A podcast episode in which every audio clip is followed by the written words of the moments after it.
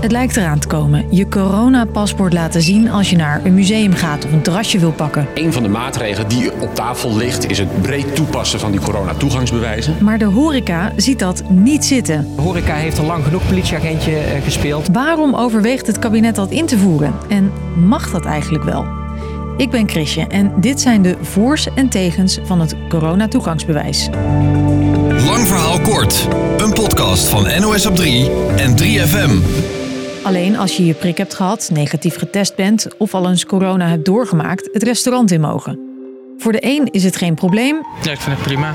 Als je mee wilt in de maatschappij, dan moet je het ook eens vergeven. En vaccinatie helpt iedereen, dus waarom niet? voor de ander een doorn in het oog. Een jaar geleden hebben ze beloofd of gezegd, hè, Hugo de Jonge, als het vaccin er is, dan zijn we weer vrij. Nou, dan kunnen we weer eh, alles doen waar we zin in hebben. Nu is dat omgekeerd. En als je het vaccin niet neemt, dan word je buitengesloten. Het kabinet denkt er serieus over na om het toegangsbewijs, je weet wel in die corona-check-app met die QR-code, in te voeren voor horeca en cultuur. De reden? Ondanks dat de vaccinatiegraad, dus het aantal mensen dat minimaal één prik heeft gehad, in ons land vrij hoog ligt, rond de 85 procent, zijn er naar schatting nog steeds zo'n 1,8 miljoen mensen niet gevaccineerd.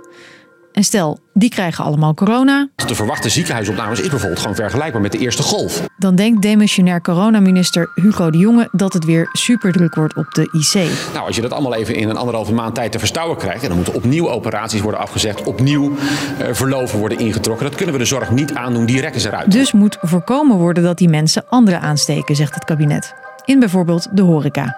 En die vaccinatiegraad, die gaat zo misschien ook wel omhoog. We zijn trouwens niet de enige Europeanen die dit doen. Even een rondje correspondenten. In Duitsland heb je de zogenoemde 2G-regel. Gevaccineerd of genezen, dan mag je naar de club.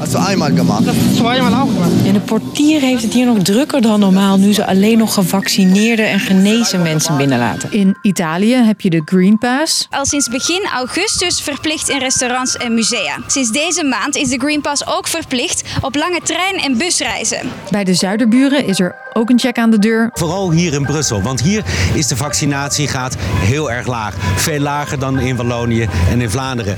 En die tests, of dat vaccinatie of dat genezen zijn, dat heb je dus nodig om in een restaurant naar binnen te kunnen. En in Frankrijk is het al een tijd vaste prik je coronapaspoort laten zien. Dus dat heeft de Fransen wel degelijk aangemoedigd om zich op grote schaal te gaan laten vaccineren. Sinds half juni heeft dat een flinke vaart genomen. Volgens correspondent Frank Renaud was dat precies de bedoeling van Macron. Dat mensen het gevoel hebben dat ze die prik moeten nemen, dat ze gevaccineerd moeten worden.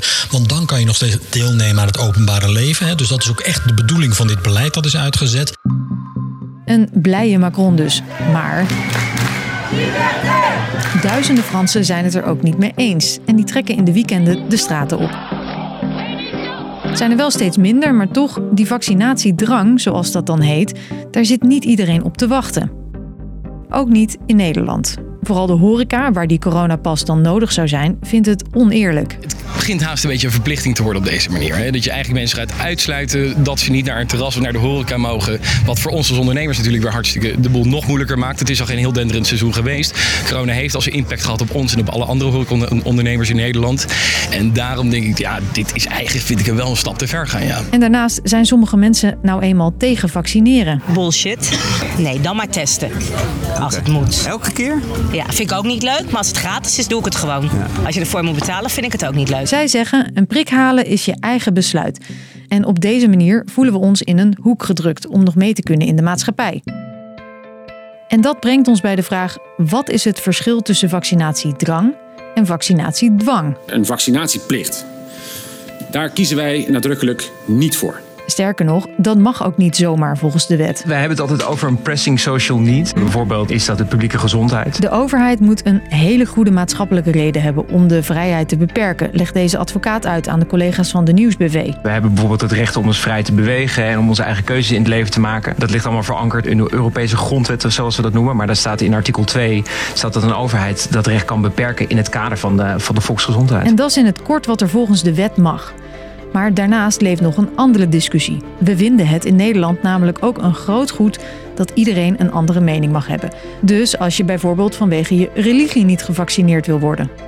Daarom kan het volgens deze rechtsfilosoof ook voor een tweedeling in de maatschappij zorgen. Dan gaan die, die belangen botsen. En je zult dan ook zien dat die mensen die wel gevaccineerd zijn, die wel op een gegeven moment graag door willen, gaan zeggen van ja, uh, dank je de koekoek. Ik heb mijn, mijn bijdrage geleverd.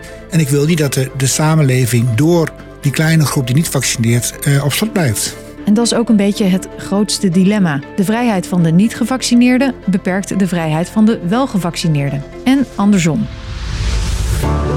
Dus, lang verhaal kort. Volgende week besluit het kabinet of we ook in Nederland aan de coronapas gaan om naar een café of museum te mogen.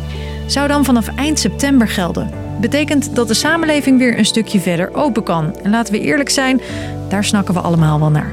Maar toch is niet iedereen het eens met de manier waarop.